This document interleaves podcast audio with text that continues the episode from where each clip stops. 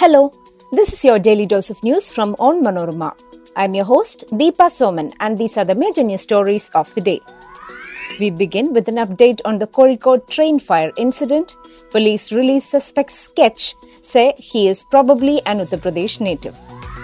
High Court appointed committee reaches Idukki to decide the fate of Mission Arikomban. Oil prices soar by 5% after major producers announce output cuts. Kerala Blasters apologize for ISL walkout. Coach Vukomanović says he regrets being part of it. Finland's right wing NCP claims election victory, ending Sanna Marin's era as Prime Minister.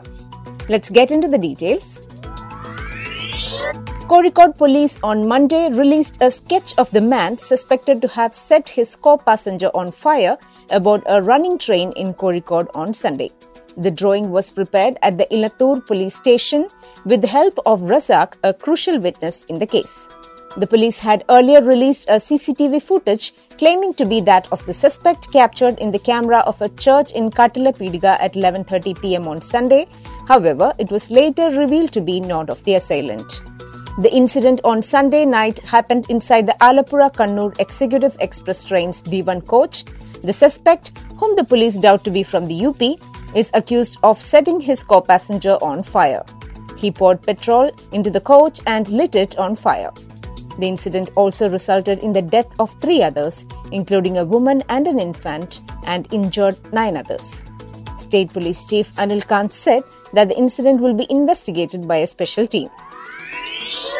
An expert committee appointed by the Kerala High Court reached Chinnakanal on Monday to decide on the course of action to capture rogue tusker Arikomban. The High Court had on Wednesday constituted a five member expert committee to take a decision on what action should be taken with regard to the elephant. They will inspect Chinnakanal, Singukandam, and other places.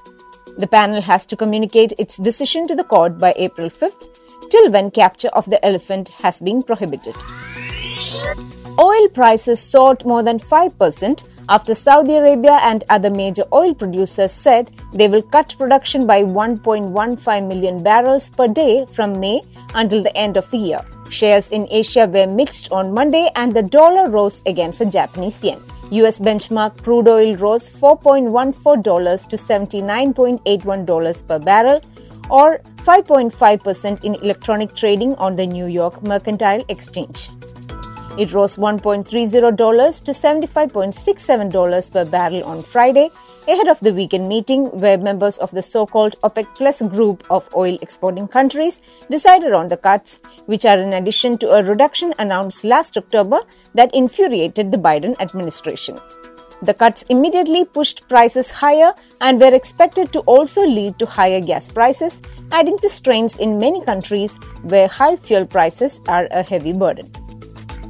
Before we move on, here is a quick reminder to check out Onmanorama's other podcasts, Extra Time, Wacky News, and Newsbreak.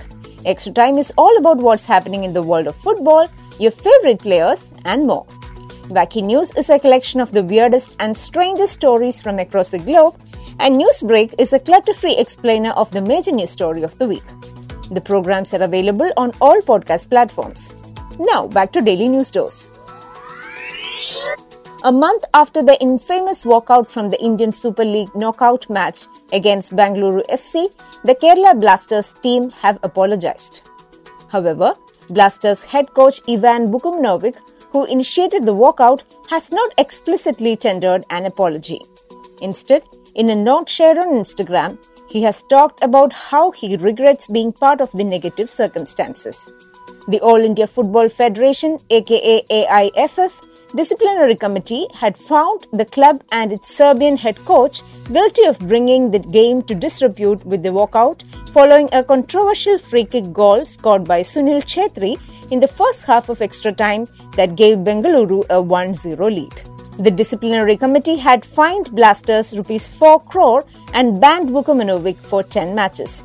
It had also demanded apologies from the club and the coach. The opposition right wing National Coalition Party has claimed victory in Finland's parliamentary election after a closely contested race, leading to the concession of defeat by the country's left wing Prime Minister Sanna Marin on Sunday. The pro business NCP was expected to win 48 of the 200 seats in parliament, narrowly ahead of the nationalist Finns party with 46 seats and Marin Social Democrats on 43 seats, Justice Ministry election data showed with all ballots counted. We got the biggest mandate, NCP leader Petteri Orpo said in a speech to followers, vowing to fix Finland and its economy. He will get the first chance at forming a coalition to obtain majority in parliament as Marin's era as prime minister was expected to end. That brings us to the end of this episode. Thanks for listening to Daily News Dose hosted by me, Deepa Soman. Daily News Dose podcast is produced by Vishnu Muralidharan with technical production by Idea Brew Studios. Follow onmanorama.com for detailed updates on the latest news and be sure to come back tomorrow.